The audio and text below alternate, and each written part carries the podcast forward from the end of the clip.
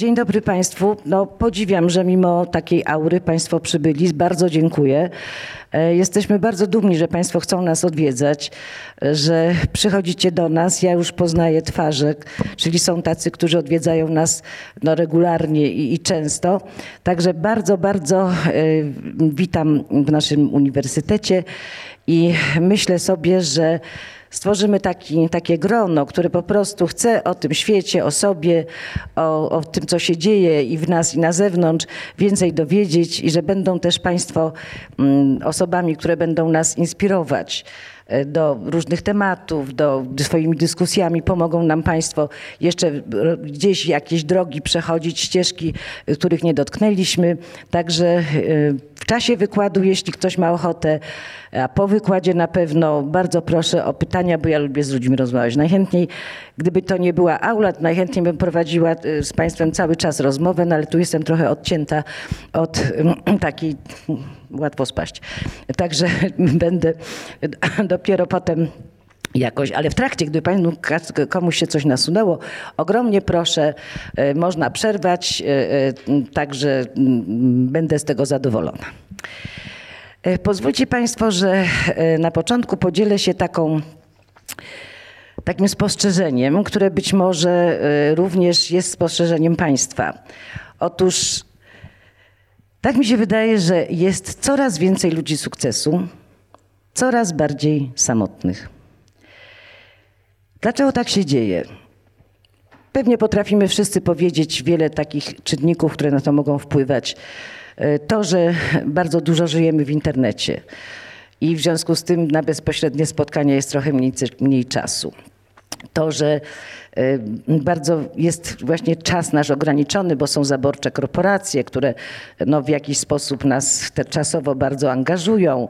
Y, jest wiele zawodów, y, w których no ludzie mają trudności ze spotkaniami. Na przykład, nie wiem, ktoś jest stale w drodze, albo ktoś zmienia miejsce pracy, bo krąży gdzieś, podróżuje i ciągle jest z kimś innym. Są też zawody, które no w takich godzinach, że tak powiem, się pracuje, że że właściwie trudno potem jest, trzeba odespać e, i trudno jest potem gdzieś wychodzić ku ludziom utrata bliskich osób, która często wiąże się też z tym, że nie tracimy tylko bliskiej osoby, ale tracimy też czasem cały klan ludzi, który z tą osobą był związany. Także tutaj naprawdę bardzo wiele czynników może wpływać. E, natomiast myślę, że część z tych e, przyczyn samotności też tkwi w nas gdzieś jest po naszej stronie. I o tym dzisiaj głównie będę chciała mówić. Ja chciałabym jeszcze powiedzieć coś takiego. Otóż są takie porzekadła, które mówią nam o naszym zaangażowaniu w pracę. A więc tak, e, bez pracy nie ma kołaczy, e, pieniądze nie rosną na drzewach. E, to te porzekadła albo nie spadają z nieba. Te porzekadła pokazują, że my wiemy, że jeśli coś chcemy mieć, że jeśli chcemy móc coś kupić, jeśli chcemy gdzieś jakiś byt swój wzbogacać, to musimy te pieniądze z dużym wysiłkiem zarabiać i te porzekadła nam o tym mówią, że nie oczekuj, że spadną pieniądze z nieba, musisz swoim wysiłkiem je wypracować. Natomiast no, jakoś nie, nie, nie, nie, nie wpadają mi do głowy takie porzekadła, które odnosiłyby się do wysiłku włożonego w kontakt z innymi ludźmi. Mają Państwo takie porzekadło gdzieś tu pod ręką? Nie, prawda? Czyli tamte są bardzo e, znane, czyli wiemy, że, że trzeba pracować, jak się chce coś mieć. Natomiast nie, nie, nie mam pod ręką, pewnie jakieś ominęłam, ale tak nie, nie mogłam sobie ich przypomnieć. Porzekadła, które by pokazywały, że relacje z innymi ludźmi też wymagają wysiłku, wymagają pracy, wymagają odwagi, wymagają pewnych ćwiczeń. Czyżbyśmy myśleli, że to wszystko właśnie tak łatwo samo przychodzi bez naszego wysiłku, a jak nie przychodzi, to możemy narzekać. Przypomniał mi się jeszcze taki e, film, gdy myślałam sobie o tym właśnie e, wykładzie dla Państwa. Państwo na pewno go nie mogli widzieć, bo on był bardzo, bardzo dawno temu, ale to był bardzo piękny czeski film, nazywał się Był sobie król. I ten król, tak na wzór króla, króla Lira, zaprosił swoje córki i poprosił je, żeby dały mu jakieś ważne dary, pokazujące, jak jest przez nie kochany, jak jest przez nie ważny.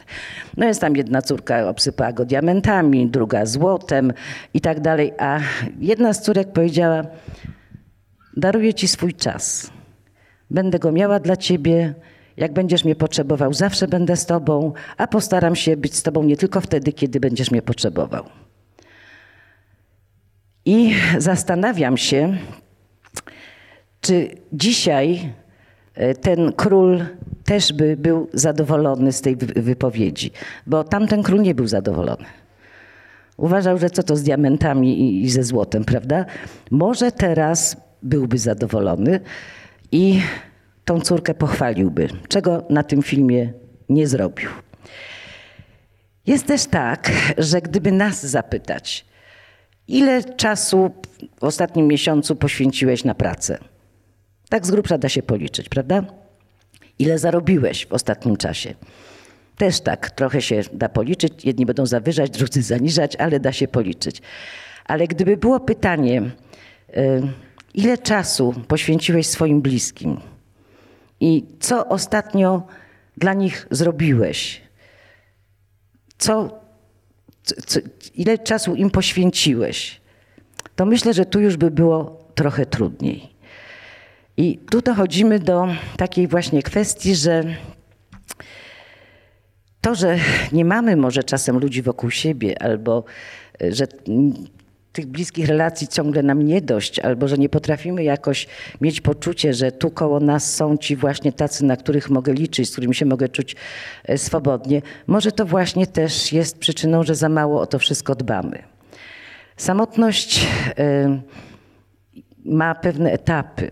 Samotność nie bierze się znikąd.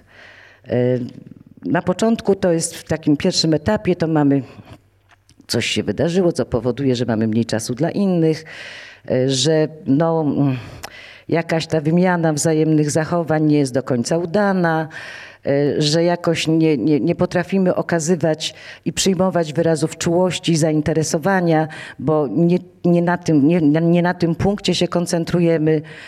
W drugim etapie już zaczyna pojawiać się brak zaufania do innych, brak też zaufania do własnych możliwości kontaktowania się z innymi, czy ja to w ogóle potrafię, czy ja to dobrze robię.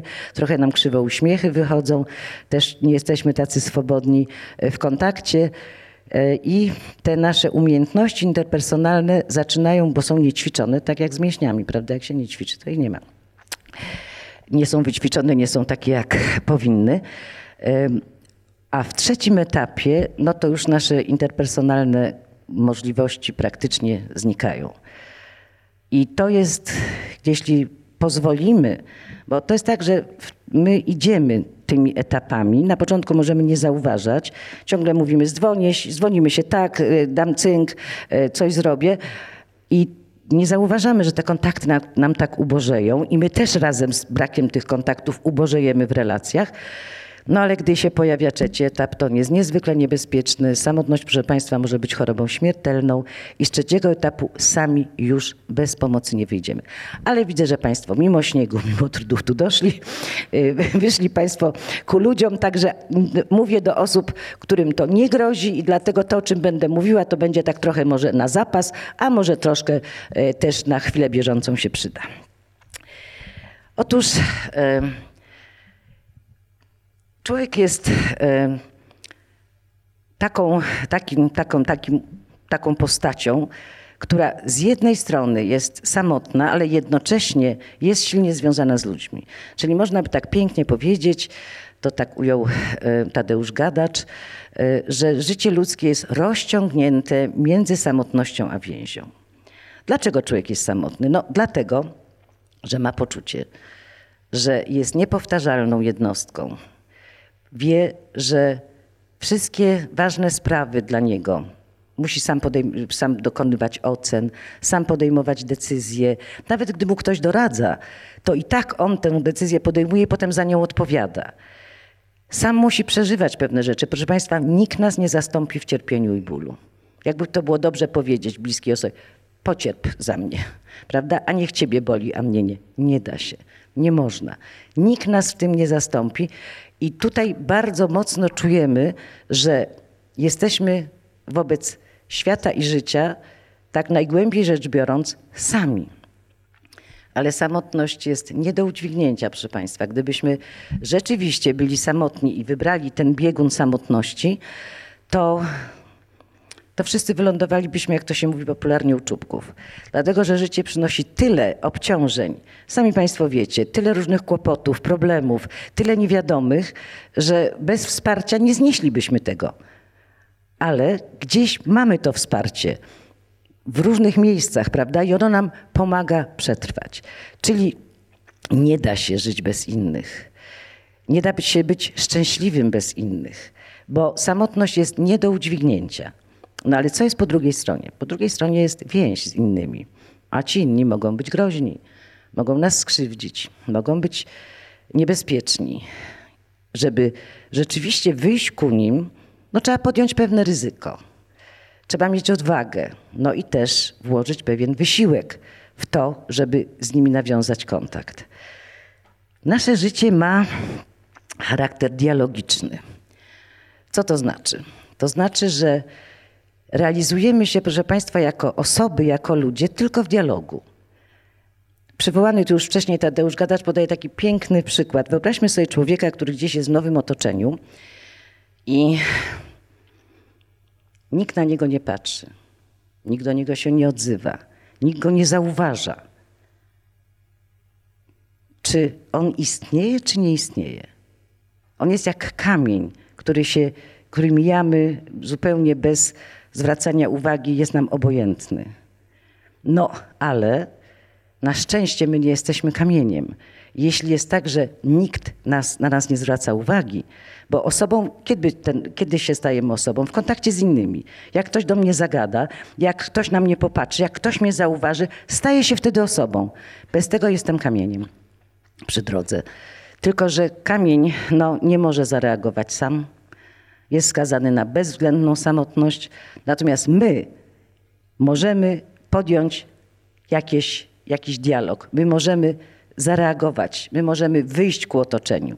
I to jest wspaniałe. Nie jesteśmy kamieniem i nie musimy nim być, mimo że może się nam taka sytuacja, jak Tadeusz Gadacz opisuje, zdarzyć. Proszę Państwa, co jeszcze jest takiego ważnego, jeśli myślimy o kontakcie z drugim człowiekiem? Ci Państwo, którzy studiują psychologię, to już pewnie się o tym uczyli, że ty jest pierwsze niż ja w naszym doświadczeniu. Małe dziecko nie odróżnia siebie od otoczenia. Ono myśli, że mama i ono to jest jakaś jedna całość. Dopiero w trakcie rozwoju zaczyna dostrzegać, że skutki działania mamy są inne niż skutki działania jego samego, że mama chce czegoś innego, a dziecko chce czegoś innego, i wtedy mówimy: Dziecko odkryło swoje ja. Już nie zlewa się z otoczeniem, tylko już czuje, ale pierwsze było zlanie z otoczeniem, czyli ty było pierwsze przed ja. I teraz popatrzmy, jak to się e, w naszym życiu dzieje. Mm. Już mówiliśmy o tym, że wyjście ku innej osobie to jest pewne ryzyko, ale trzeba je podjąć. Bo jak mówił mój dobry przyjaciel, życie to nie jest ubezpieczalnia społeczna i trzeba ryzykować. I teraz, jak wygląda taka właśnie kwestia spotkania? Otóż jesteśmy sobie sami, mamy święty spokój, wszystko jest jakoś poukładane, wszystko jakoś idzie. No może rzeczywiście czujemy brak drugiej osoby, ale też mamy ten święty spokój. Niektórzy mówią, ja bym chciał, żeby mi tylko wszyscy dali święty spokój, prawda? No to mamy ten święty spokój. I pojawia się nagle druga osoba. Pojawia się i zakłóca ten spokój. Pojawia się i ja już wiem, że moja następna chwila życia to będzie chwila związana z tą osobą, chwila dla tej osoby. No bo ona jest skoro jest, to można to ująć, że zadaje pytanie swoją obecnością. No, my na to pytanie jakoś musimy odpowiedzieć. Oj, a nie lubimy odpowiadać na pytania. Czemu Państwo siadają z tyłu na wykładach? Żeby przypadkiem nie trzeba było na coś odpowiedzieć, prawda? E, odpowiedź już jest wysiłkiem. Mało tego, w momencie, kiedy mam odpowiedzieć, to mogę tak zignorować tą osobę, udać, że jej w ogóle nie widzę. Mogę tak odpowiedzieć, żeby się jej pozbyć. ale mogę też wejść w kontakt. I proszę Państwa, tu się już pojawia napięcie. Tu się pojawia dramat dialogu. Napięcie, bo jest ktoś, jestem ja, coś muszę zrobić. Jak ta osoba jest i ja już nie zignorowałem jej, coś muszę zrobić. I teraz, jak to jest? Jeśli coś mam wejść w kontakt, to ja muszę wyjść, proszę Państwa, ze swojego świata. Każdy z nas jest centrum swojego świata. I mamy tą świadomość, że, że to jest świat niepowtarzalny i trwający tyle, ile, trwa, ile my trwamy. Gdyby nas nie będzie, to nasz świat zniknie. Reszta świata zostanie, ale nasz świat zniknie. Więc czujemy się zamknięci trochę w tym świecie jak w monadzie. On jest dla nas najważniejszy. Tam się dzieją najważniejsze rzeczy. Ale teraz no, muszę wyjść z tej monady. Muszę transcendentnie dokonać aktu transcendencji, opuszczenia tej mojej monady i wyjścia ku innego, ku innemu, ku drugiemu. Co to oznacza? Że no, muszę porzucić teraz na chwilę swoje sprawy. Muszę pewne rzeczy zostawić. Muszę wyjść z siebie, ale jak daleko będę musiał wyjść? Jak głęboko będę musiał zostawić siebie? Nie wiem. I dlatego obawiam się tego spotkania z tym drugim, mimo tego, że ono jest obiecujące. Dlaczego jest obiecujące? No dlatego, że ten drugi, który się pojawił, z jednej strony y, wyciąga nas z tej naszej monady, powoduje, że możemy na chwilę zapomnieć o jakichś własnych przykrych myślach albo o nudzie, która e, nas otaczała, e, o jakimś cieniu, który idzie za nami. Czyli on nas w pewien sposób uwalnia od czegoś. No tak, ale nie tylko uwalnia. Obciąża też nas. Obciąża, no bo teraz tak, jesteś, to muszę coś zrobić. Muszę zacząć nauczyć się patrzeć na świat Twoimi oczami, muszę umieć wejść w Twoje sprawy, muszę y, starać się Ciebie zrozumieć. Ileż to roboty. A my, proszę Państwa, lubimy być ekonomiczni i niepotrzebnie się nie męczyć. Tymczasem tutaj właśnie w tym momencie powstaje właśnie ten dramat, że następna chwila już nie jest moja. Już ją dzielę z kimś innym, a wręcz muszę ją poświęcić innemu. Przez to napięcie dramatyczne uświadamia nam, że nasze życie jest dramatem, pewną akcją, która się toczy. Pomyślcie sobie, wchodzimy na scenę, tylko że to nie jest scena, na której się gra. To jest scena, na której toczy się realny dramat, nasz dramat. I jak on się potoczy, dużej mierze zależy od nas. Proszę Państwa, gdy wchodzimy na tą scenę, to na tą scenę, na której się już spotkaliśmy z tym, z tym drugim, na, której on zaistniał, na tą scenę coś nas doprowadziło. Jakieś zaplecze spowodowało, że znaleźliśmy się w tym miejscu i że tam tego kogoś spotkaliśmy. Jest różnica, jeśli na przykład spotykam kogoś w bibliotece, no to inne zaplecze jej, te, tą osobę i mnie tu doprowadziło, prawda? Możemy powiedzieć jakie? Zainteresowanie e, książkami, nauką, światem, nie wiem, literaturą, czymkolwiek, e, chęć otwarcia się i tak dalej. I tą osobę też, bo ona też tu przyszła. Inne zaplecze jest, gdy spotykamy się na wódce przy barze, prawda? Ale to też jest jakieś zaplecze i to zaplecze w jakiś sposób powoduje, że już na samym początku coś nas zaczyna łączyć.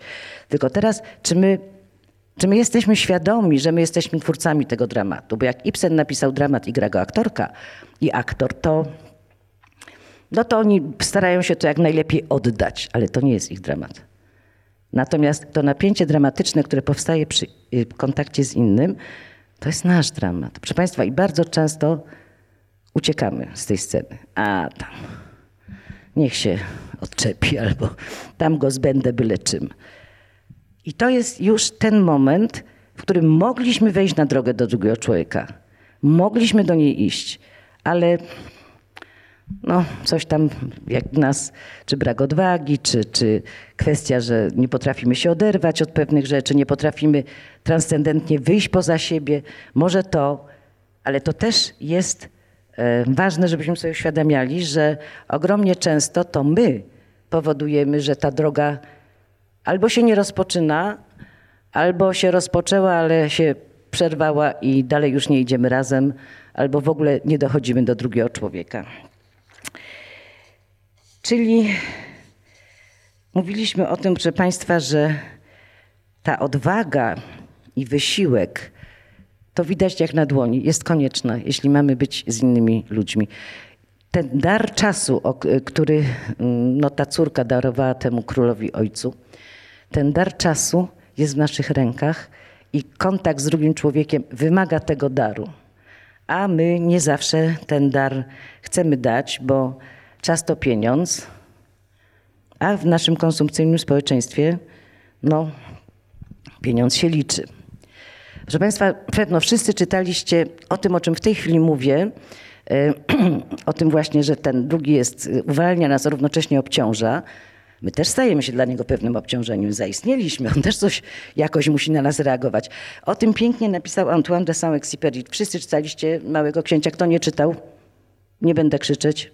Wszyscy czytali. Dobrze. Proszę Państwa, e, pamiętacie Mały Książę w jego pustce, no bo on jest sam na tej swojej maleńkiej planecie, pojawia się lis i wchodzi z nim w kontakt. I co ten lis mu mówi? Pamiętacie, tam jakie ładne słowo pada. Lis mówi, tak, skoro mnie oswoiłeś, to teraz jesteś za mnie odpowiedzialny. Teraz już nie możesz tak się lekko mnie pozbyć. Już poszedłeś na tej drodze w, w którąś stronę, prawda? I to jest, myślę sobie, że to jest, dla mnie to jest najpiękniejsza scena e, w Małym Księciu i nieprawdopodobnie mądra.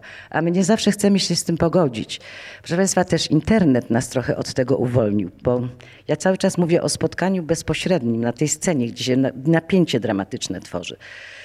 W kontaktach internetowych ono jest tam, tylko one przebiegają inaczej i w kontakcie internetowym ja się nie będę nikomu tłumaczył, tylko wyłączę.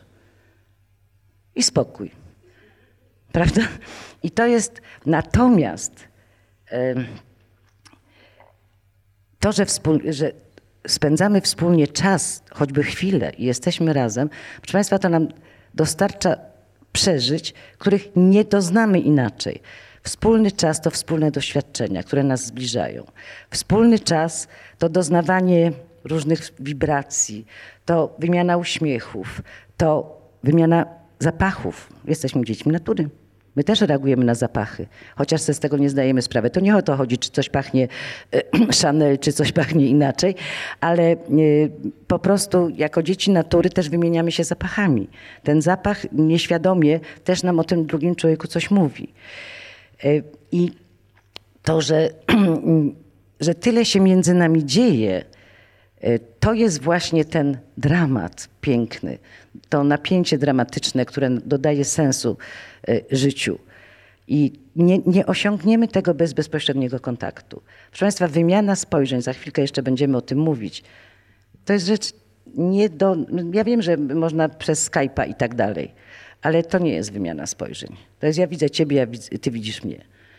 Wypierz sobie koszulę, bo i, i tak dalej. To, to, to, tam nie ma tych doznań, o których w tej chwili mówię, i dlatego, jeśli sądzimy, że nie będziemy się czuli samotni, e, tylko i wyłącznie kontaktując się mm, przez internet, to nieprawda. W pewnym momencie poczujemy. Bo my wiemy, że ten też się może w każdej chwili wyłączyć, prawda? A jak praśnie elektryczność, bo słupy padną, to już w ogóle nie będzie kontaktu. No ale najwyższy czas, żebyśmy sobie przeszli do tych y, pułapek, y, do tych kamieni, o które się potykamy na drodze, o tych trudnościach, o które się potykamy na drodze do drugiego człowieka. Pierwsze, na pewno Państwu dobrze znane, to brak poczucia własnej wartości. Proszę Państwa, bardzo często ktoś mówi, Boże, jestem beznadziejny, co ja będę do kogokolwiek wychodził, kto tam będzie się chciał ze mną w ogóle kontaktować. Po prostu to, to bez sensu. A jeśli mnie jeszcze zignoruje, o Boże, to dopiero będzie porażka. Więc mm, Wiedzą Państwo, że poczucie własnej wartości buduje się w trakcie życia, że bardzo wiele czynników na to wpływa. To mogą być wymagający rodzice, to mogą być nadmiernie krytyczni nauczyciele, które nam mówili Oli Kowalski, Kowalski, ty to do niczego nie dojdziesz. E, to mogą być, to może być nasz perfekcjonizm, który też jest wynikiem pewnych doświadczeń, który powoduje, że strasznie wysoko ustawiamy poprzeczkę, wobec tego zawsze jesteśmy, nie potrafimy jej przeskoczyć. E, uważamy, że powinniśmy być doskonali. Media nam też pokazują takich gigantów, co to we wszystkim są najlepsi. Jeszcze na są przystojni bogaci. Nie dość, że wszystko robią najwspanialej. A więc y, no, jest y, wiele takich rzeczy, które powodują, że o, czasem porównujemy się niewłaściwie z ludźmi. Porównujemy się nie z tymi, z którymi powinniśmy się porównywać. Psiakoś, ja na setkę to nie mam tyle, ile ma ten mistrz. Do chrzanu jestem. Nie, nie, niedobre porównanie. To, to nie, nie z tą osobą mamy się porównywać, prawda? Czyli mówiąc krótko, to nasze przekonanie, że tylko wtedy, kiedy będziemy perfekcyjni, kiedy będziemy wspaniali, wtedy zasługujemy na kontakt, zasługujemy na czyjąś uwagę, głęboko się mylimy. Tym bardziej, że na całe życie sobie zapamiętałam takie urocze powiedzenie profesora Hempolińskiego, który na ujocie wykładał nam filozofię, który powiedział tak. Kryształy chodzą i dzwonią. To nie do wytrzymania. W ten sposób chciałam powiedzieć, że y, ludzie doskonali wcale nie są zachwycający. A poza tym nikt doskonały nie jest i nikt nie musi być doskonały. I to przekonanie, jeśli rzeczywiście to poczucie mm, mniejszej wartości nas męczy, to spróbujmy z tym walczyć. Proszę Państwa, my nie jesteśmy bezradni. Czasami mówimy, a bo ze mną już tak jest. Co to znaczy ze mną już tak jest? Ktoś, kto kiedyś y, zachowywał się fatalnie i no musiałam mu zwrócić uwagę, on powiedział, a ja już taki jestem. To znaczy, jaki jesteś? Urodziłeś się tak i tak? Jesteś skazany na to? Nie. Po prostu zastanówmy się, jakie mamy silne punkty, jakie skarby posiadamy. Proszę Państwa, każdy człowiek jest w czymś dobry. Każdy człowiek ma pewne zalety. Co więcej, czasami ludzi lubimy za ich urocze wady i słabości, a nie tylko za zalety, więc to jest jeszcze też taka kwestia. Dobrze jest nie patrzeć przez negatywy. Jeśli patrzymy tylko przez negatywy, tego nie umiem, tego nie potrafię, to nas strasznie osłabia i prowadzi do katastrofizowania. Mm, państwo są w tym pokoleniu, w którym oglądaliście Smurfy i tam był taki, tak? Co się nie uda. Jakoś nazwą kont... Nie, mm, pamiętać. Proszę? Svel Maruda, no to się nie uda i tak dalej. My też tak, a beznadziejny jestem, to się nie uda. I sami śmialiśmy się z tego smerfa, ale z siebie się nie śmiejemy. Także tutaj naprawdę to jest w naszych rękach. Proszę Państwa, czasem jest dobrze, nie wiem, jeśli macie takich niekonkurujących ze, z Wami przyjaciół. Można powiedzieć, stary, a za to Ty mnie lubisz. No, no oczywiście na początek powie coś głupiego, ale jak powiesz, powiedz mi serio. Czy Ty w ogóle widzisz coś we mnie fajnego? Można, albo za co ludzie, tak sama myślę, za co mnie lubią. Może kurczę, ciasteczka dobre piekę. Nie piekę, bo ja nie wierzę, że z mąki i z wody i z czegoś tam może coś powstać. Ja muszę mieć mięso, je usmażę i widzę, że to istnieje. Ale to już nieważne. W każdym razie mo, może ktoś piecze te do, dobre ciasteczka. Może ktoś y, umie po prostu rozweselić. Może ktoś ma wiele spokoju w sobie. Po prostu. Milczy w towarzystwie, nie jest y, duszą towarzystwa, ale ma w sobie tyle spokoju i tak chętnie słucha innych, że to jest jego ogromną zaletą, skarbem, który posiada. Także warto sobie przyjrzeć się, co ja posiadam i te skarby umieć zgromadzić, zobaczyć i uwierzyć w siebie. To jest takie jedno bardzo wielkie zadanie, którego powinniśmy się trzymać. I druga kwestia, ten lęk, że jak dobrze, dobrze, to jestem beznadziejna i jak ktoś mnie zignoruje, to, to, to będzie dowód na to, że jestem beznadziejny. Nie. Nie, proszę Państwa, kontakty bywają różne. Jedne się udają, drugie się nie udają. To jest tak jak w życiu, raz na wozie, raz pod wozem. I jak się coś nie uda, to się mogę zastanowić, kurczę, co ja zrobiłem nie tak. Może mo można było tak, a tak, na początku mu powiedziałem coś tam niemiło. Nie wiem, po prostu warto się zastanowić, tak jak Edison, który Mm, kontakty wymagają też ćwiczenia. Musimy się, jak, nie, jak się nie spotykamy, bo się boimy, to nie ćwiczymy. Jak się spotykamy z ludźmi, z jednym się nie udało, może z drugim się lepiej uda, bo już teraz będę wiedzieć, jakie zrobiłem głupstwa, albo co, czego nie zrobiłem, co można było zrobić. E, Tutaj znowu przywołam ten nieśmiertelny przykład z Edisonem, który, e, jak Państwo już pewnie sto razy czytali, e, miał tysiąc niepowodzeń przy budowaniu żarówki, o których powiedział tak. To nie były żadne porażki. To były bardzo cenne informacje, jak nie budować żarówki. Co trzeba zrobić innego i co trzeba spróbować. Będzie kolejna porażka, ale dowiem się jeszcze jednej więcej rzeczy. I proszę Państwa, do tego tak trzeba podchodzić. Bo y, kto nie ryzykuje, y, kto nie ćwiczy, kto nie próbuje, no ten najczęściej no, nie osiąga tego, co by chciał osiągnąć. Nic nie przychodzi samo. I mm, warto też się czasami zastanowić, czy, czy my rzeczywiście jakoś tak próbując y, poszukać y, kontaktów z kimś, czy my się zwracamy do właściwych osób. Może zwracamy się do tych, które są tak oblężone kontaktami, że ledwo zipią, prawda? Może zwracamy się do tych, które kompletnie mają inne zainteresowania, zupełnie ich nie interesuje to, co mówimy, a my staramy się do nich jakoś mówić, przekonywać. Może to nie te osoby. No, to nie jest tak, że każdy z każdym znajdzie wszystko, prawda? Y, A więc y, też trzeba się zastanowić, czy, czy to też nie popełniamy tutaj y, jakichś niepotrzebnych kroków.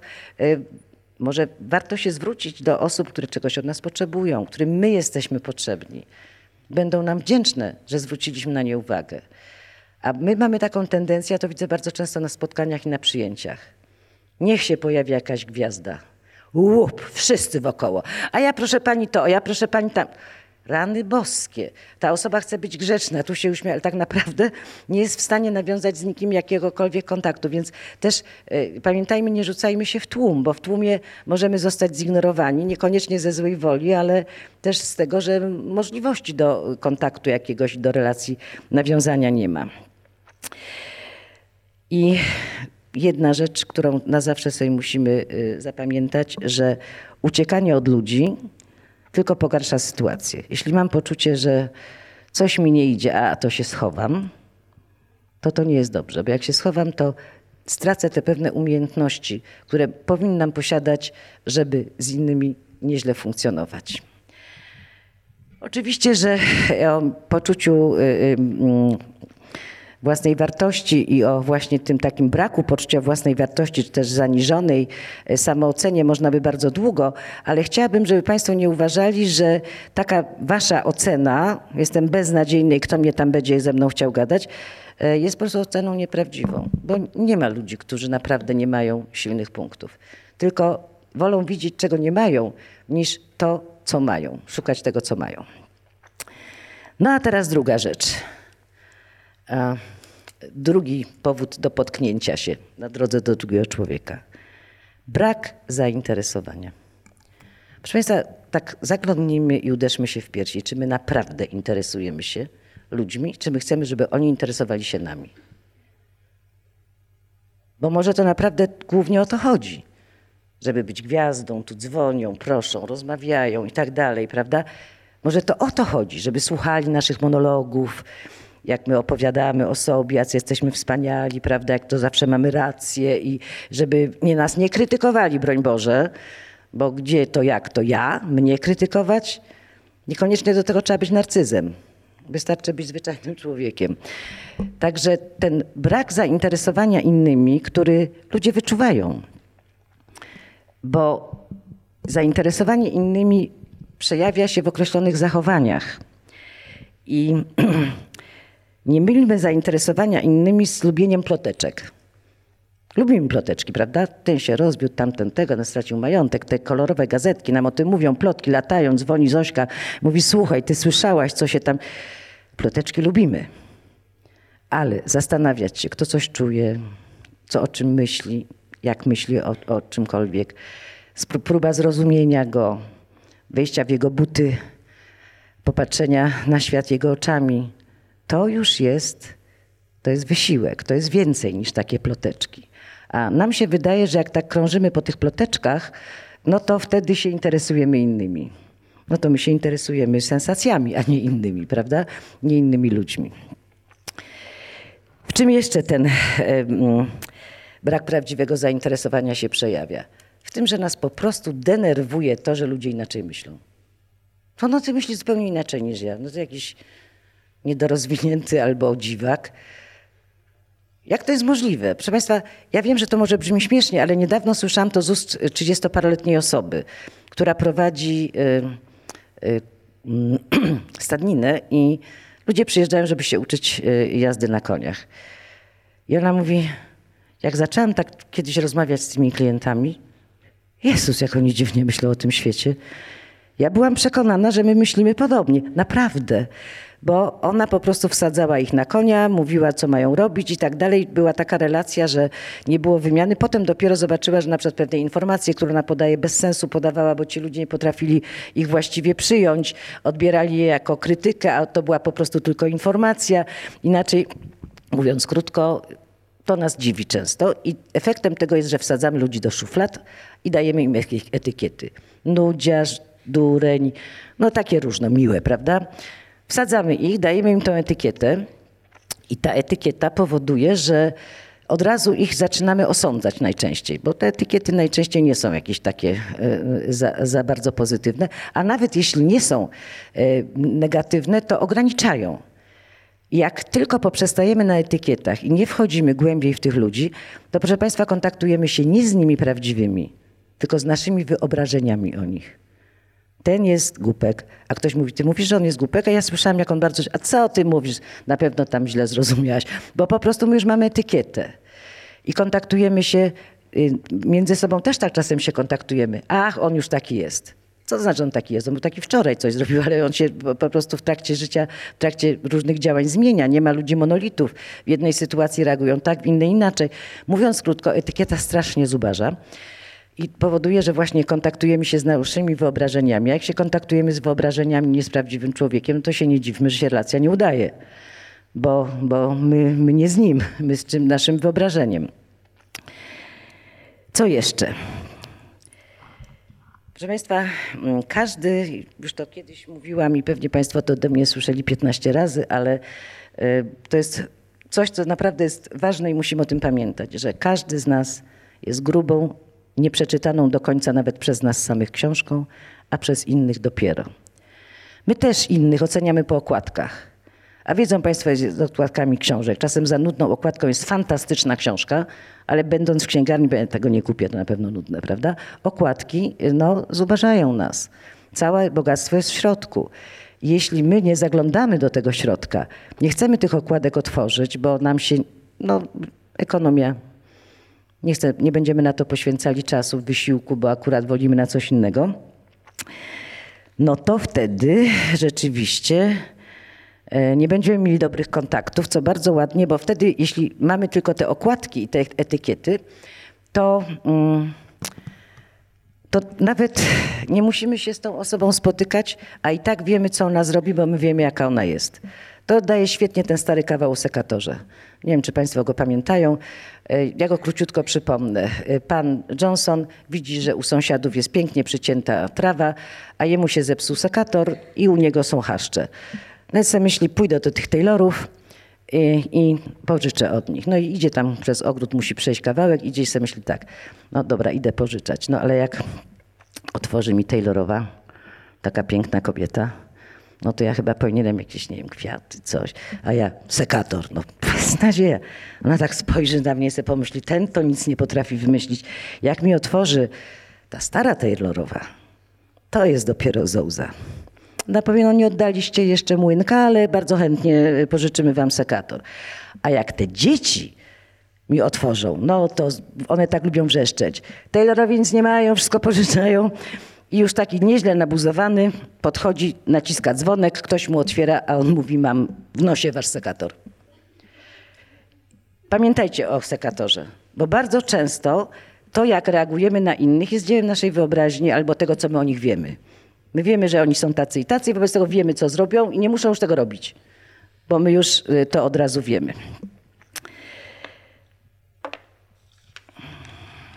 I jeszcze tutaj jedną chcę kwestię poruszyć. Dlaczego my tak się trzymamy tej etykiety, którą tak szybko można nałożyć? Dlaczego my się tej szuflady trzymamy? i z której tych ludzi potem nie... Jest porządek, wszystko wiemy, bardzo szybko sobie potrafimy tak cały świat poukładać. Z tej szuflady to jeszcze taka była piosenka um, Krajewskiego, chyba z tekstem Osieckiej, w której chłopak śpiewał do dziewczyny. Z szuflady tej, gdzie trzymasz mnie, w szufladzie tej, gdzie trzymasz mnie, porządek chcesz, to zrób. On prosi tą dziewczynę, która go kiedyś wsadziła do szuflady pod tytułem głupek, żeby go wyjęła, zrobiła porządek w tej szufladzie i zobaczyła, że on teraz jest zupełnie inny, on się zmienił, on jest inny i tak dalej, i tak dalej. No i tutaj, e, tylko to wymaga wysiłku poznawczego. Wysiłek poznawczy to jest, jak sama nazwa wskazuje, wysiłek, którego my sobie najczęściej usiemy oszczędzić. I jak dalece ten wysiłek jest ważny, bo on wymaga przebudowy e, pewnego obrazu tej osoby, przebudowy pewnych swoich też poglądów i tak dalej. To bardzo dobrze ilustruje anegdota o Bernardzie Shaw. Bernard Shaw, który pożyczył kiedyś, kiedyś komuś funta i ten ktoś mu tego funta przez rok nie oddawał. Gdy przyszedł oddać, powiedział coś takiego. Pan sobie weźmie tego funta z powrotem, bo ja za głupiego funta nie będę zmieniał panu zdania. To jest doskonały obraz tego, że wysiłek poznawczy jest wysiłkiem. Bernard Shaw, aczkolwiek wysiłku poznawczego pewnie mu w życiu nie brakowało, tego akurat wysiłku pożałował. I pamiętajmy też, że ta etykieta y, bardzo y, nie tylko źle wpływa na nasze kontakty, że tej osoby naprawdę nie znamy, ale też dlatego wpływa źle na nasze kontakty, że etykieta z reguły wiąże się z osądzaniem.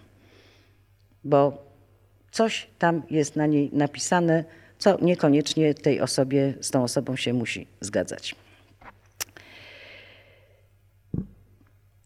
Tymczasem ludzie, wracając do tych książek, wręcz proszą, przeczytaj mnie. Kto z nas nie chce, żeby inny go zrozumiał? Kto z nas nie chce, żeby go ktoś przeczytał? Żeby ktoś zobaczył tą głębię, która jest w każdym z nas. I to hasło przeczytaj mnie, wyjmij mnie z szuflady. Pamiętajmy o tych hasłach. Jeśli to zrobimy, to ten ktoś którego wyciągniemy z tej szuflady, albo postaramy się przeczytać go, otworzyć te okładki, będzie nam bardzo wdzięczny. I następna rzecz, o którą się potykamy. Proszę Państwa, zaprzepaszczone kontakty. Otóż mieliśmy starych znajomych, ale porzucamy ich dla nowych, no bo są atrakcyjniejsi. Państwo wiedzą, że jak w sklepie chcą coś sprzedać, to piszą nowość, nowość, nowość, prawda? I my lecimy a tam stare perfumy w nowym opakowaniu. I tutaj też porzucamy znajomych, zaniedbujemy ich, kontakt się często urywa, czują się upokorzeni, bo wie, wiedzą, że mamy teraz kogoś lepszego, przynajmniej tak sądzimy, że lepszego i zaprzepaszczamy coś, co, co mieliśmy, co, co było w ręce. Wygórowane oczekiwania też powodują, że pewne kontakty nie u, u, ulegają śmierci naturalnej. Uważamy, że wszystko można znaleźć w innej osobie, albo mamy taką e, dekonstruktywną potrzebę stałego taktu i grzeczności i sprawiedliwości. Jeśli ktoś raz wykaże się, że coś nam powie, coś, zaraz go skreślamy. Sami nie pamiętamy o tym, że my sami też e, bardzo często coś nam się wyrwie, coś zrobimy nietaktownie, niesprawiedliwie, no ale zawsze się widzi tą e, e, słomkę w czyimś oku, a belki w swojej nie. I tutaj też jest powód, że zaprzepaszczamy pewne kontakty. A następna rzecz związana z tym, o czym tutaj mówię, nie odpuszczamy win. Uważamy, że jak ktoś nam zrobił jakąś krzywdę, to koniec. I tu, proszę Państwa, mm, nie dość, że sobie nie odpuszczając win, no, niesiemy taką ciężką walizkę z tymi winami, winami, no nie z winami w sensie do wypicia, tylko z przewinami tych innych osób, prawda? Z winami też jest dobrze nie walizka, ale to może akurat na inny temat. Także mm, niesiemy tą walizkę. Ona nas też obciąża, też nam z tą walizką ciężko ale jej nie wypakujemy, nie wyrzucimy. Ona czasem pęknie niechcący i się wysypie w zupełnie niewłaściwym momencie, ale póki możemy, to ją niesiemy. Proszę Państwa, dobrze jest odpuścić sobie innym. Popatrzeć też właśnie, że ja też nie jestem bez skazy. A czasami to, co nas w jakimś sensie podzieliło, jest do odwrócenia albo jest do dogadania. Czyli odpuśćmy sobie, ale najważniejszą rzeczą, o której tu chciałam powiedzieć w tej właśnie grupie zagadnień, o których teraz mówię, to jest mm, nieuwzględnianie banku wsparcia i przeciążanie ogniwa wsparcia. Brzmi to bardzo tak skomplikowanie, ale zaraz powiem o co chodzi. Otóż bardzo często jest tak, i tu niech panie uważają, bo to jest pań domena, że kogoś znaliśmy długo i było ok. I nagle raz coś nie tak. I co mówi kobieta? No, nareszcie się przekonałam, jaka ta osoba jest. Tyle lat mnie zwodziła. Tyle lat myślałam, że to jest moja przyjaciółka. No to teraz nareszcie się dowiedziałam. Dlaczego mówię, że panie? Bo obserwacje czynione pokazują, że mężczyźni jakoś odwołują się do banku wsparcia. To znaczy, hmm, Zenek teraz zrobił nie tak, ale to był dobry kolega. Przez tyle lat tu mi pomógł, to mi zrobił. I mężczyzna sobie przypomina, tu mi na samochód naprawił, tam ze mną gdzieś pojechał. Ach, raz się mu tam nie udało. A kobieta mówi, teraz dopiero się przekonałam. I bardzo często to dotyczy przeciążonego ogniwa wsparcia. Co to jest przeciążone ogniwo wsparcia? Ja nazywam Zośką. Każdy by chciał mieć taką Zośkę i każdy może ma taką Zośkę. Jak ma, to niech tchucha i dmucha. Jak brak pieniędzy do Zośki. Kłopoty z dziećmi do Zośki. E, problemy ze zdrowiem do Zośki. Zośka nie jest we wszystkim kompetentna, ale my wiemy, że jakoś tam nam pomoże, podniesie, jak nie to skontaktuje z kimś kompetentnym. No Zośka jest po prostu do wszystkiego, jest niezawodna. No tylko Zośka jest trochę przeciążona, bo my z wszystkim do Zośki. Zośka ma swoje też problemy, ma problemy jeszcze innych, no ale, no ale co? I raz rzeczywiście coś ważnego, złego się dzieje. I jak zwykle do kogo? Do Zośki. Zośka mówi, sorry, nie mogę. No, to odkrywamy, prawda, że ta Zośka to prosi i w ogóle nie ma o czym gadać i niepotrzebnieśmy jej tyle czasu y, ją umieszczali w swoim kręgu. Także, proszę Państwa, bank wsparcia e, można to nazwać też wdzięcznością, ale to jest kwestia takiego wyważania, ile złego, ile dobrego. Nie może być tak, że 20 lat ktoś nam służył wiernie, a my teraz po prostu po jednym potknięciu skreślamy go na amen. No coś tu, coś tu jest nie tak. Także panie, mm, aczkolwiek zawsze lubię y, raczej przytykać y, mężczyznom, to jednak przyjmijcie panie ten przytyk, że tak to jest i po uśmiechach waszych sądzę, że miałyście takie sytuacje w doświadczeniu. I teraz następna taka ważna rzecz, którą się dość długo będziemy zajmować, to mm, brama do drugiego człowieka, czyli komunikowanie, komunikacja. I teraz znowu, na początku sobie uzmysł, uzmysłówmy, jak myślimy o komunikowaniu, o komunikacji, to o czym myślimy? Tak w pierwszym słowie. Hmm? O mówieniu, tak?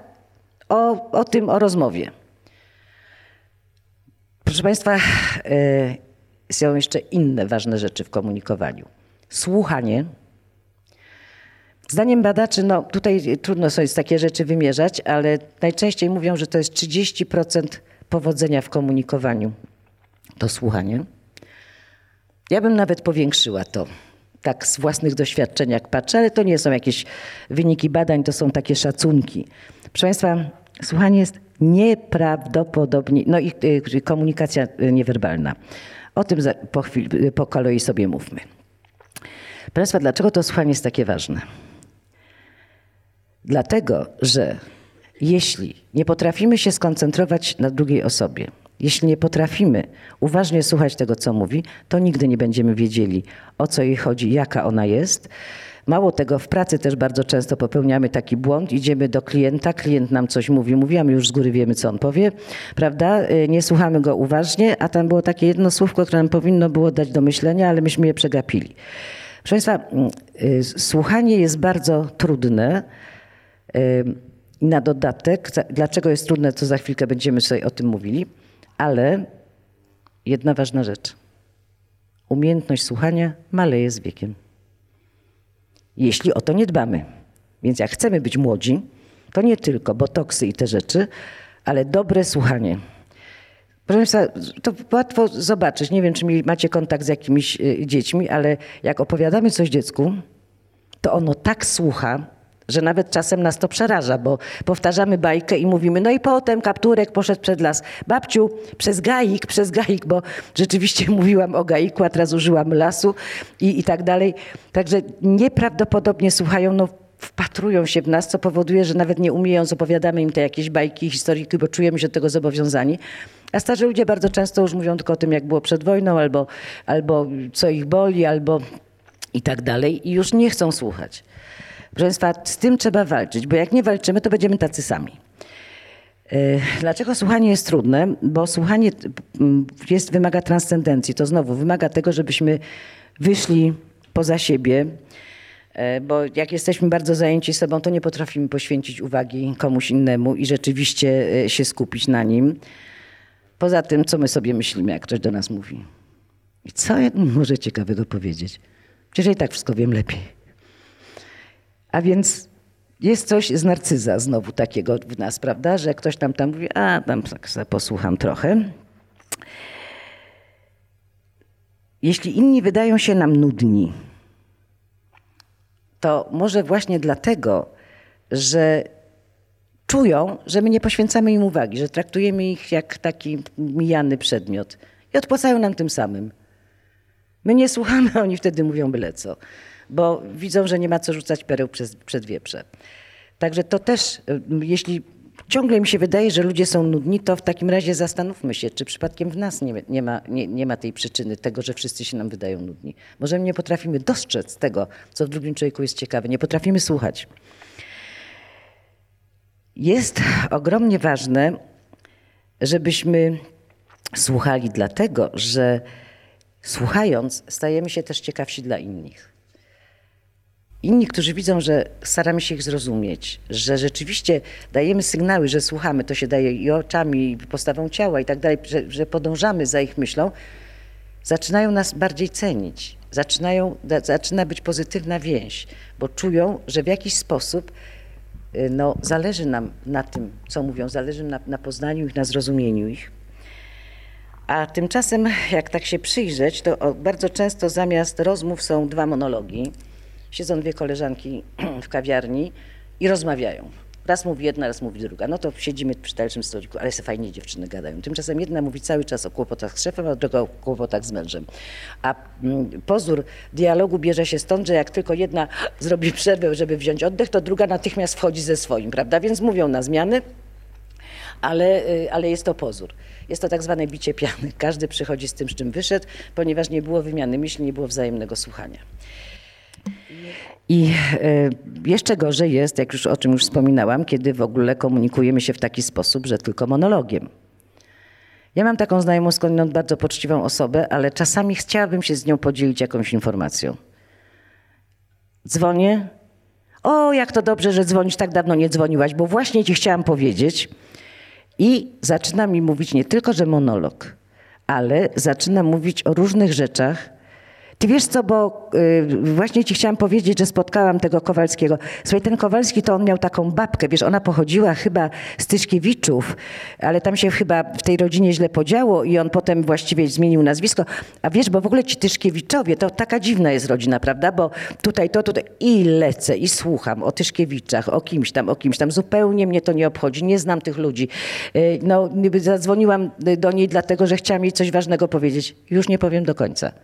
Po prostu. Także tutaj też zwróćcie uwagę, na ile monologujecie, y, bo to bardzo, bardzo zniechęca. Ale teraz chcę jeszcze przy, po, przy, pokazać, dlaczego to słuchanie jest takie ważne, o czym się przekonałam na, na przykładzie mojej znajomej, nazwijmy ją Heleną. Otóż Helena e, e, jest miłą, ciepłą osobą, ale no, gejzerem inteligencji z pewnością nie jest jak również e, zasobów wiedzy nie ma zbyt wielu.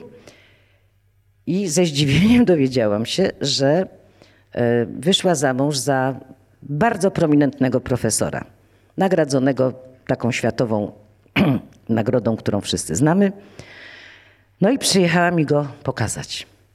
Słuchajcie, jak żeśmy się dowiedzieli, że Helena wyszła za wybitnego naukowca, tośmy po prostu chcieli no, pęknąć ze śmiechu, bo ze wszystkim nam się kojarzyła, tylko nie właśnie z tym.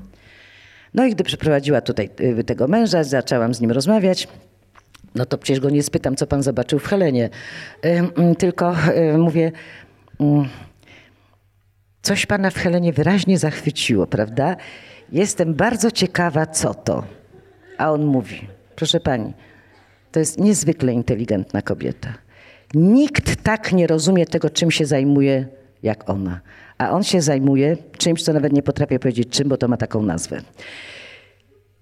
Proszę pani, ja, ja, to jest tak trudne to, czym się zajmuję, że ja zawsze się czuję bardzo taki samotny, nie mogę o tym opowiadać, że opowiadają tam, ile sprzedali, czegoś ile kupili, tam jakie ma...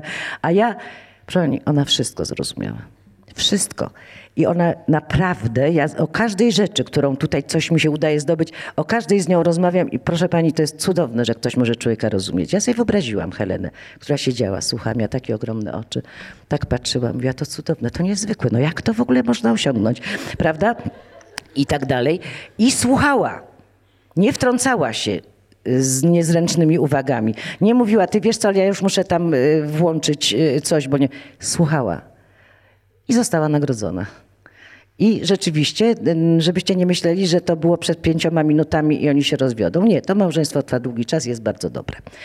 E, także no, warto sobie zapamiętać przykład Heleny, bo on nas, on nas czegoś uczy. A poza tym może też macie takich znajomych, ja mam kogoś takiego znajomego, kto właściwie milczy w towarzystwie. Milczy, ale życzliwie uczestniczy i widać, że słucha każdego. Słuchajcie, jak go nie ma, to nie ma do kogo mówić. Bo wszyscy y, mówią głównie do siebie. Tymczasem, jak Marek się pojawia, to jest do kogo mówić, bo on naprawdę słucha. I on potem to pamięta jeszcze na dodatek. Także to, to słuchanie naprawdę y, y, poćwiczmy. Ćwiczmy tym bardziej, że z każdym dniem stajemy się troszeczkę, troszeczkę starsi i żeby nam to słuchanie nie uciekło.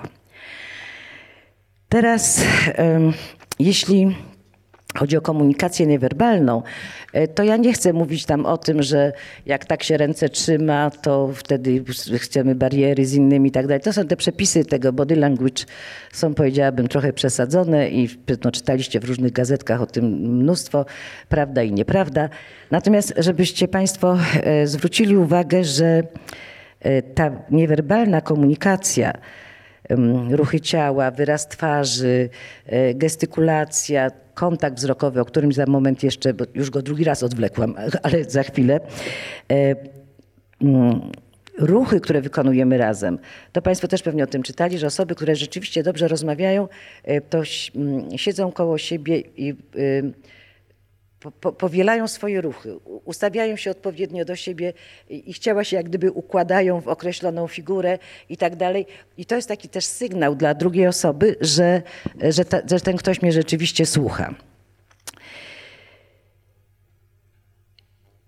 I tutaj e, no, mm, chciałabym się skupić na, wiadomo jeszcze, że przestrzeń e, i bliskość, w jaką podchodzimy do danej osoby, czy podchodzimy inwazyjnie, bo każdy z nas ma taki płotek wokół siebie, prawda? I wolimy, żeby ludzie byli u płota, a nie przechodzili przez ten płotek. Jedni mamy ten płotek bliżej, drudzy mamy dalej. E, też ważne jest, jak się w tej przestrzeni na, na, nas, e, wokół siebie, mm, wokół nas istniejącej, jak się w niej ustawiamy, czy, ta, czy inwazyjnie napieramy, a ta osoba ciągle się wycofuje, żeby ten płotek oddalić, czy też akurat trafiliśmy, jest tutaj bardzo dobrze, bardzo dobrze. Także w tych niewerbalnej komunikacji bardzo wiele rzeczy mówimy, rekwizyty, które mamy, pierścionki, nie wiem, wiem, ubranie, e, e, teczka, z którą chodzimy, to, to wszystko gdzieś są rekwizyty, też nas, też, też o czymś, coś o nas mówią. Ale chciałabym się teraz skupić na trzech kwestiach. Na właśnie wymianie spojrzeń, na wyrazie twarzy, jeszcze dotyku i głosie. Czyli będę mówiła o tak zwanej triadzie komunikacyjnej, która jak się okazuje ma cztery segmenty, ale nazywa się triadą. Co to jest tą triadą? Proszę Państwa, gdy spotykamy kogoś, załóżmy, że tak nie, nie, nie widzieliśmy go wcześniej albo, yy, albo w ogóle wchodzimy do pokoju, gdzie jest więcej osób i witamy się ze wszystkimi. Pamiętajmy, że to pierwsze wrażenie, które robimy, bardzo zależy od tej triady. Coś w tej triadzie się mieści. Jak patrzymy na drugą osobę, patrzymy na jej twarz, to co nas w tej twarzy interesuje? Hmm? Oczy, tak. Oczy. I teraz yy, o co chodzi w tych oczach? Co my chcemy znaleźć w oczach drugiej osoby? Żeby patrzyła na nas, czyli zainteresowanie, prawda? Chcemy znaleźć. Ale takie zainteresowania? Ja cię zaraz prześwietlę? Nie. Zainteresowanie dążące do zrozumienia, ale życzliwe zainteresowanie, prawda? Czyli te oczy, e, wymiana spojrzeń nie powinna być taka, że uciekamy spojrzeniem albo w ogóle nie patrzymy, tak podajemy rękę i tak dalej. Tu musimy umieć na pewien czas zatrzymać wzrok na tej osobie, okazać jej życzliwe zainteresowanie i pozwolić na wymianę spojrzeń. Co jeszcze w twarzy jest takiego ważnego?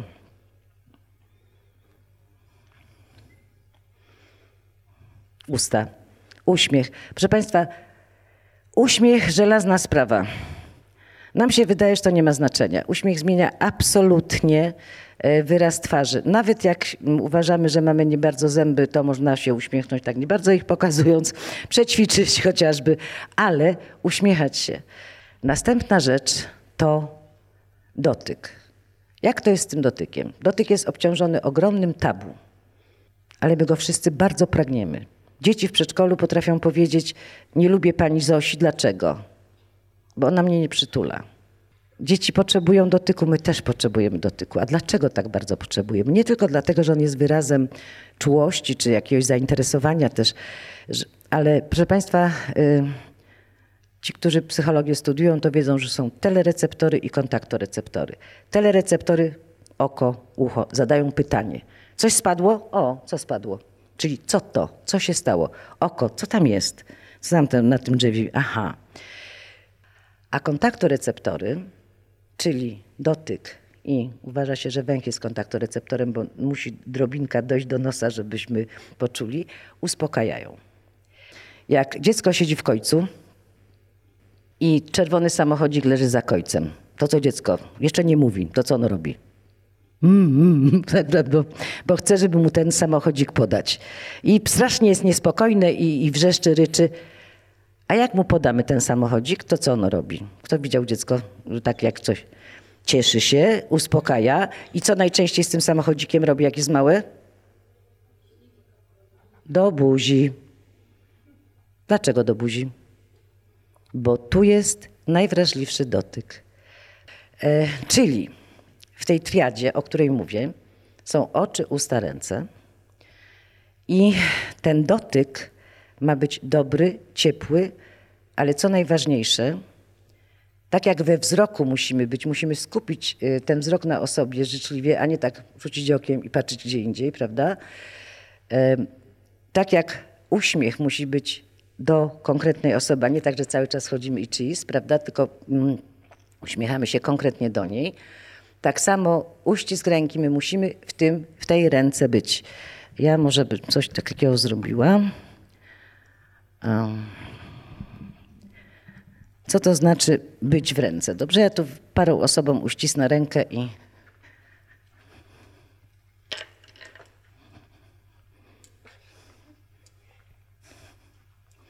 Dobrze. No więc tak, czy bardzo panie przeżyły ten dotyk? Nie. Bo o co chodzi? Co się stało? Mnie nie było w tej ręce. Proszę Państwa, o to chodzi, że jak podaję komuś rękę, to ja jestem w tej ręce i on czuje, że ta ręka jest dla niego. Zwróćcie uwagę, mimo złych doświadczeń, bo parę osób zginęło w bezpośrednich kontaktach z wyborcami, amerykańscy kandydaci na prezydentów albo już prezydenci się witają, prawda? Wchodzą w tłum i się witają. Proszę Państwa, oni to ćwiczą godzinami. Bo on w ciągu tych trzech sekund, bo musi poświęcić dwie do trzech sekund tej osobie, on przekazuje oczami, uśmiechem, tym dotykiem właśnie, w którym on jest, a nie tak, jak ja tu sobie szłam. Na dodatek podawałam rękę pani, patrzyłam już na następną osobę, bo szukałam lepszego, prawda? Także to jest, e, to jest ta osoba potem... I dlaczego to jest takie ważne? Dlaczego nie ryzykują? No bo dlatego, że specjaliści od marketingu mówią, że taki jeden uścisk to ile jest głosów? Do 60. Rodzina, znajomi, koledzy w pracy. Słuchajcie, jaki to jest facet. Ja miałem z nim kontakt. Naprawdę. To jest, to jest coś. I ta triada jest jeszcze pogłębiona normalnie mm, o czwarty element. Nie zawsze musi być, ale najczęściej jest. Mówimy coś. Miło Pana poznać, albo mówimy, jak się nazywamy. I to, co, proszę Państwa, dotyk uspokaja, ale to, co mówimy, też powinno uspokajać. Nie powinienem mówić Katarzyna Popiołek, bo to jest pytanie. Jak jest pytanie, trzeba dać odpowiedź, rany boskie, prawda? Albo ona nie wie, jak się nazywa, bo pyta, prawda? To musi być oznajm- wypowiedź oznajmująca. Taka Katarzyna Popiołek. Po prostu ma jest zamknięcie, ton spokojny, ok, można z nią gadać, ona nic złego nie zrobi. Czyli y, zapamiętajcie sobie Państwo tą triadę. Siedzicie daleko od siebie, szkoda, bo tak myślałam, że sobie podacie i spróbujecie, bo to troszeczkę trzeba poćwiczyć. Ważne jest, żeby, żeby nie przesadzić, bo jak, jak właśnie się wpijemy w kogoś wzrokiem, to on się zmiesza, prawda? Ale ważne jest, żebyśmy też chcieli być w tych oczach, chcieli być w tej ręce, żebyśmy to mieli w głowie. Ja rzeczywiście chcę temu, z tym człowiekiem się naprawdę przywitać. Ja faktycznie chcę mu coś od siebie przekazać, a nie tylko tak machnąć, żeby przelecieć i, i, i żeby było. Także tutaj tą triadę, która jest w efekcie czterosegmentowa, to sobie troszkę zapamiętajmy, bo, bo to jest właśnie y, ważne przy kontakcie. Teraz... Y, Chciałabym o takich specyficznych pułapkach przy komunikacji, które występują, a w które bardzo często wpadamy. Pierwsze to jest pułapka lustra. Gdy patrzymy w lustro, to widzimy tam fajną osobę, prawda? Wciągamy brzuch, patrzymy trochę większymi oczami, wciągamy policzki, jak jesteśmy, uważamy, że zatędzy. W każdym razie robimy fajną minę, fajna osoba jest w tym lustrze. Jesteśmy przekonani, że tak się zachowujemy i tak zawsze wyglądamy. Czasem odchodzimy spod tego, sprzed tego lustra jest. Złudzenie lustra powoduje, że czasami jesteśmy zdziwieni tym, że ludzie jakoś tak inaczej na nas reagują. Jest taki bardzo dobry przykład e, od dziewczynie, która wybiera się do dyskoteki, ale namówiona przez koleżankę, bo dziewczyna mówi, że to jest gdzieś tam na przedmieściach i tam w ogóle beznadziejni są faceci, gdzieś tam nie chce pójść, e, ale koleżanka namawia, że tam się teraz wszystko zmieniło, jest lepiej, więc ta nasza dziewczyna idzie do fryzjera, do kosmetyczki, pięknie się ubija. No cały dzień poświęciła na przygotowanie. Patrzy w lustro, jest śliczna. I wie, że jest świetnie. Po czym przychodzi na tą dyskotekę, siada i mówi tak, ciekawe, czy jakiś kretyn się nam nie pozna. No i tak siedzi. Żaden kretyn się nie poznaje. Wychodzi i mówi, a nie mówiłam, że, że jest beznadziejnie. Ona nie wie, co wysyła. Jej się wydaje, że ona jest tą dziewczyną z tego lustra, która była wspaniale przygotowana i która tak naprawdę w tym momencie e, chciała e, być e, no, podziwiana. Ale potem pomyślała źle o tych, do których idzie i wszystko się zmieniło. A więc e, złudzenie lustra, e, pamiętajmy, że nie zawsze jesteśmy tacy, jak jesteśmy w lustrze i warto o tym pamiętać. Pamiętajmy też, że komunikujemy się zawsze. Człowiek jest tak społecznym zwierzęciem, że komunikuje się zawsze. Nawet wtedy, kiedy go nie ma. Jak jest spotkanie i miała być Zośka i nie ma, to ona nam coś zakomunikowała, zapomniała, ma nas w nosie, powinna zadzwonić, że się spóźni. Dlaczego ona taka jest, prawda? Nie ma jej, a coś nam zakomunikowała.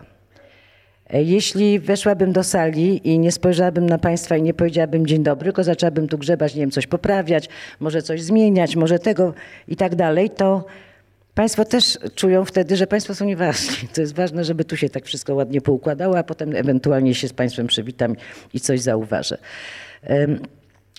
Także komunikujemy się zawsze i bardzo często przypadkowo się zdradzamy. E, tak kiedyś właśnie, gdy zostałam zaproszona na jakąś tam rozmowę do bardzo ważnej osoby, e, weszłam wprowadzona przez sekretarkę, a ta osoba kończyła rozmowę z jakąś tam y, podwładną. I nie daj Boże posłuchać tej rozmowy, prawda? Co mi to pani za głupstwa przyniosła? To jest skandal no, no, i dalej. No, zakomunikował mi bardzo wiele o sobie, tylko że nie wiedział.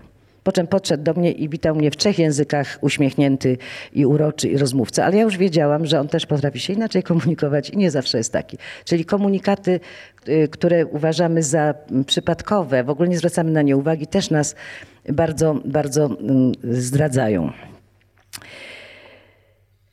Mm. Jeszcze zdenerwowanie, które mm, odczuwamy mm, przy komunikowaniu, y, ono nam często bardzo przeszkadza. e, i mamy poczucie, że rzeczywiście nam to dużo psuje, ale wtedy zaraz pomyślcie sobie Państwo, że większość ludzi jest zdenerwowana przy komunikowaniu, a nawet bardzo często takie osoby, o których byśmy nie sądzili, że mogą być zdenerwowane. Marilyn Monroe mówiła, że osoba, osoba, którą podziwiał cały świat i w której kochał się, kochało się co najmniej pół świata, uważała, że jest bardzo samotna, ponieważ ludzie widząc jej urodę w ogóle nie, nie są zainteresowani tym, co jest w środku i ją to strasznie napinało że po prostu znowu będę tylko lalką, a już nikt nie zada mi żadnego mądrego pytania, bo każdy uważa, że przy takiej urodzie to już nie można być inteligentnym. Także zdenerwowanie nawet ci, ci mają przed spotkaniami, którym by się co do których by się nam wydawało, że to jest dla nich drobiazg, pryszcz i w ogóle nie ma o czym mówić, bo nawykli do ogólnego podziwu i jest wszystko świetnie. Już powoli. No tak. Nie jest dobrze czasowo, ale Postaram się w takim razie skrócić. Co jest bardzo ważne w komunikowaniu? 4P. Przygotowanie, przygotowanie, przygotowanie i przygotowanie. Co się kryje za tymi przygotowaniami? Pierwsze, to oczywiście najczęściej to, no to kontrolujemy. Co powiemy, dlaczego powiemy, o co nam chodzi, o tym myślimy. Natomiast drugie przygotowanie, o czym rzadziej myślimy, jak chcemy się pokazać i co chcemy osiągnąć. Mam koleżankę aktorkę, y, która uważa, że powinna trochę już teraz zmienić zawód, bo jest bardzo dużo, mało ról dla kobiet w pewnym wieku. Y, poprosiła, żeby jej załatwić spotkanie, takie interwiu z kimś ważnym, bo mogłaby być jego asystentką, zna języki, jest i tak dalej, i tak dalej. Umówiłam ją, ale przed rozmową nie zdążyłam z nią pogadać. Ale potem sobie myślę, Boże, no co ja będę z aktorką rozmawiać, jak się ma pokazać, no bez, bez żartu. No i cóż się okazało? Poszła na to spotkanie. Do, do jakich spotkań była nawykła? Do spotkań z dyrektorami teatrów, z reżyserami, którym trzeba było pokazać, że ma się, jest się sexy, że nogi są dobre, że i tak dalej, i tak dalej. No i poszła i odniosła sukces, bo ten pan się z nią umówił, ale pracy jej nie dał. Nie zastanowiła się, y, co powinna pokazać? Przecież to są te rozdziały w książce, które mamy. W naszej książce jest dużo rozdziałów. Na który rozdział powinna była zwrócić uwagę? To nie o to chodzi, żeby okłamywać kogoś, tylko po prostu, żeby wybrać ten właściwy rozdział i zastanowić się, co się chce osiągnąć. Żeby się zakochał, czy żeby dał pracę, czy żeby no w ogóle o co chodzi. I y, kolejne y, dwa punkty to nasza postawa wobec y, tej osoby, z którą mamy się kontaktować. Otóż jeśli o kimś źle myślę, mam go za matołka i w ogóle uważam, że to nie jest osoba interesująca, to lepiej się z nią nie komunikować, póki nie zmienię zdania. Dlatego, że to wszystko z nas wyjdzie. W tonie głosu, e, w akcentowaniu określonych e, kwestii e, i tak dalej, no, w wyrazie twarzy, we wszystkim. Czyli jeśli chcę dobrego kontaktu, to powinienem pomyśleć, jak ja naprawdę, co ja naprawdę o tej osobie myślę. Nie to, co ja powinienem myśleć, tylko co ja naprawdę myślę. I czy nie potrafię znaleźć czegoś, co spowoduje, że zacznę o niej myśleć dobrze. I druga rzecz związana z tą, o której teraz mówiłam, to taka, że tuż przed kontaktem, jeśli wiem, że za chwilę, nie wiem, wejdzie, ktoś na kogoś czekam, wejdzie, ale go nie znam na przykład, albo dawno nie widziałam, to muszę sobie powiedzieć, ta osoba mogła się zmienić, może teraz nie wygląda tak jak dawniej, albo w ogóle przychodzi ktoś, kogo nie znam, to może być ciekawy, interesujący człowiek, powinienem dobrze zacząć. Bo jeśli sobie tego nie powiem, to ktoś wchodzi, a my sobie myślimy, ale gruby. I mamy to w oczach. Albo, o matko, inteligencją to on nie grzeszy, prawda? To wszystko wtedy mamy w oczach. E, także musimy być takie instant przygotowanie, nagłe, w ostatniej chwili. Musi być. Bo jak nie, to wylezie, e, z każdych oczu wylezie. Mm, po prostu sama się o tym przekonałam kiedyś. Tak strasznie byłam zainteresowana y, osobą, która miała do nas przyjść. Spodziewałam się, bo to był Francuz, że będzie wyglądał jak Alain Delon, wyglądał jak Bawarczyk. E, I, mm, no i rozmawiając, znaczy witając go strasznie serdecznie i tak dalej, y, potem się okazało, że mimo tego, że wyglądał jak Bawarczyk, Tęgi jest cudownym człowiekiem. Spędziliśmy przy pierwszym spotkaniu 11 godzin, to sobie wyobraźcie, to jest po prostu jakiś obłęd. I gdy wychodził od nas, to spytał, czy pani o mnie zmieniła zdanie. Ja mówię, ja? Ja absolutnie nie miałam. On mówi, dziecko, wtedy mówił do mnie dziecko. E, dziecko, masz taką wyrazistą twarz. Także no, wiedział, jakie miałam o nim zdanie, mimo tego, że się bardzo starałam. Ojej, co tu wybrać, co wyrzucić? Miejmy też świadomość, że to, co nas spotyka w kontakcie z innymi, to w dużej mierze e, jest efekt naszego działania. To, co wysyłamy do innej osoby, bardzo często do nas wraca. Wysyłamy uśmiech, większa szansa, że dostaniemy uśmiech. Coś wysyłamy niefajnego, prawdopodobnie wróci do nas coś niefajnego. Czyli to, co wysyłamy, już e, idzie od nas sygnał, który spowoduje określoną reakcję. Ale nie zawsze wiemy, co wysyłamy. Musimy się zastanowić zawsze, jak ten drugi ktoś mógł odebrać to, co wysłaliśmy. Czy uśmiech, który wysłaliśmy, nie wyglądał na złośliwy, mógł, mógł go przyjąć jako złośliwy.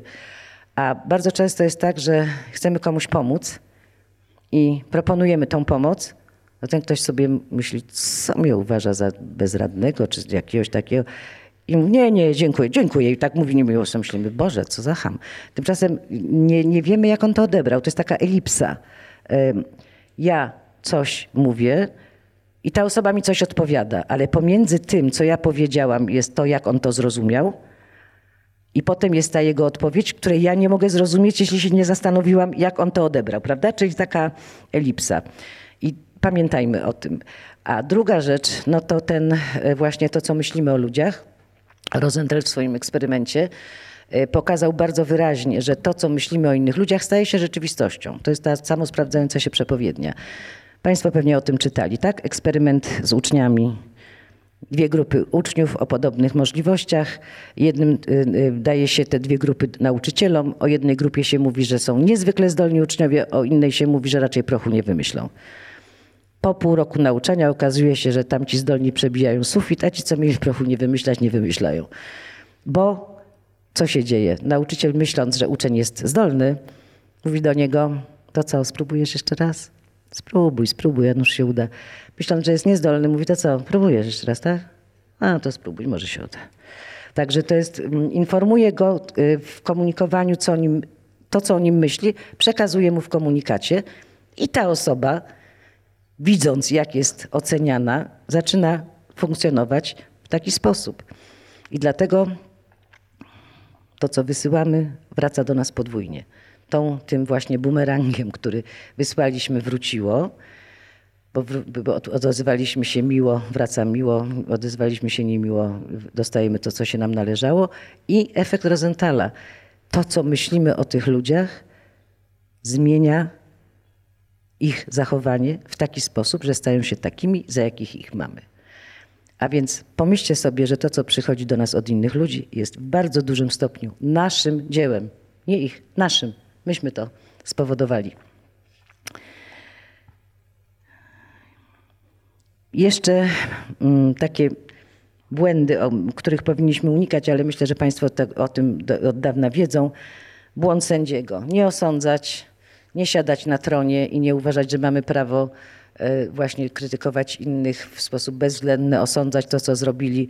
Podsądni źle się czują z reguły w sądzie i najchętniej by stamtąd wyszli.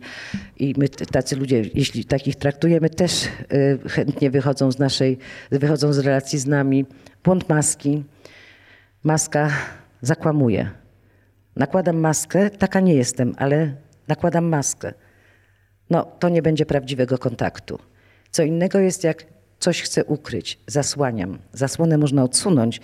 My też ją możemy odsunąć, do czegoś się przyznać, coś, nie, coś pokazać, czego się wstydzimy. Natomiast maska zakłamuje i relacja nie jest dobra, a z kolei, jeśli przyjmujemy postawę z góry, to zawsze będziemy widzieli tą osobę jako taką malutką, taką, która właściwie jej problemy są nieznaczące, nic ciekawego nie widać, bo patrzymy z góry i wszystko jest małe nie przejmować pozycji z góry, ponieważ jeśli jesteśmy na, w jakimś wysokim budynku na wieży Eiffla, kto był i spojrzał na Paryż, to zobaczył, że wszystkie domki, te samochodziki są takie niewielkie i tacy się nam też wydają inni ludzie i wtedy ich bagatelizujemy, nie dostrzegamy problemów, które, ma, które mają. A więc um, nie osądzajmy, nie decydujmy za innych i nie zachowujmy się jak wyrocznia. Tak powinieneś zrobić, a jak nie zrobisz, no to proszę. To nie miej do mnie pretensji. Źle zrobiłeś, bo ja bym tak zrobiła i tak powinieneś zrobić, czyli nie decydować za innych, e, nie, nie oburzać się za łatwo, mm, być w kont- y, kontrolować emocje, być w kontakcie z własnymi emocjami. Co jest teraz? Dlaczego ja się tak zachowuję? Aha, coś mnie zezłościło. No, to chwileczkę, wróć. E, Nie chciałem się w tej relacji kłócić. Wracam, prawda? Wchodzę w kontakt z emocjami własnymi i mm, kontroluję, co się między nami dzieje, kontrolując swoje emocje.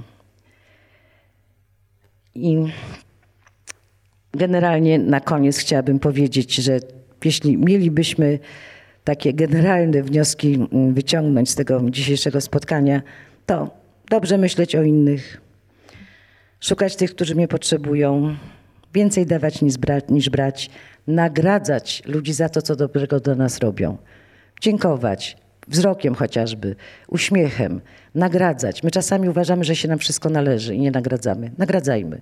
To bardzo podtrzymuje związek, bardzo go zespala.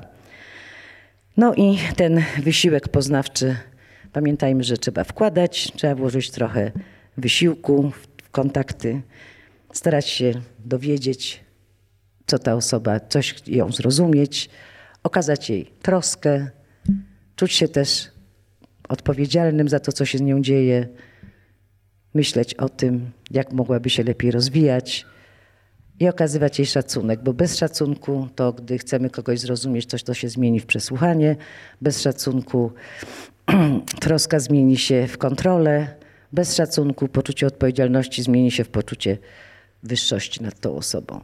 Także wiedza, troska, odpowiedzialność, szacunek to niech to będą takie cztery filary, na których wszystko opieramy.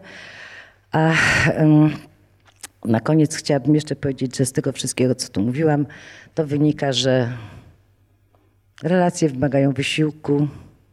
O, jakie to trudne. A ta komunikacja, Matko Boska. I mm, proszę Państwa, to wszystko jest do zrobienia, tylko trzeba po prostu brać to z marszu i nie, nie, nie rezygnować. A taki kawał o mm, koniu zdechłym leżącym na ulicy, Państwo go znają? Naprawdę nie, niemożliwe. To jest kawał sprzed pięciu lat, który był uznany za najlepszy w jakimś roku. E, Ale on dobrze pokazuje właśnie kłopoty z komunikowaniem, które to komunikowanie jest bramą do kontaktów, a kontakty są bramą do szczęścia. Więc weźmy tego konia. E, W Urzędzie Miejskim w Krakowie dzwoni telefon. Urzędniczka odbiera. Słucham. P, p, p, pro, proszę pani, tu, na, na, na ulicy e, e, leży koń i st, st, st, strasznie śmierdzi I, i trzeba by z tym coś zrobić. Tak, proszę pana, ale proszę mi tą ulicę e, powiedzieć.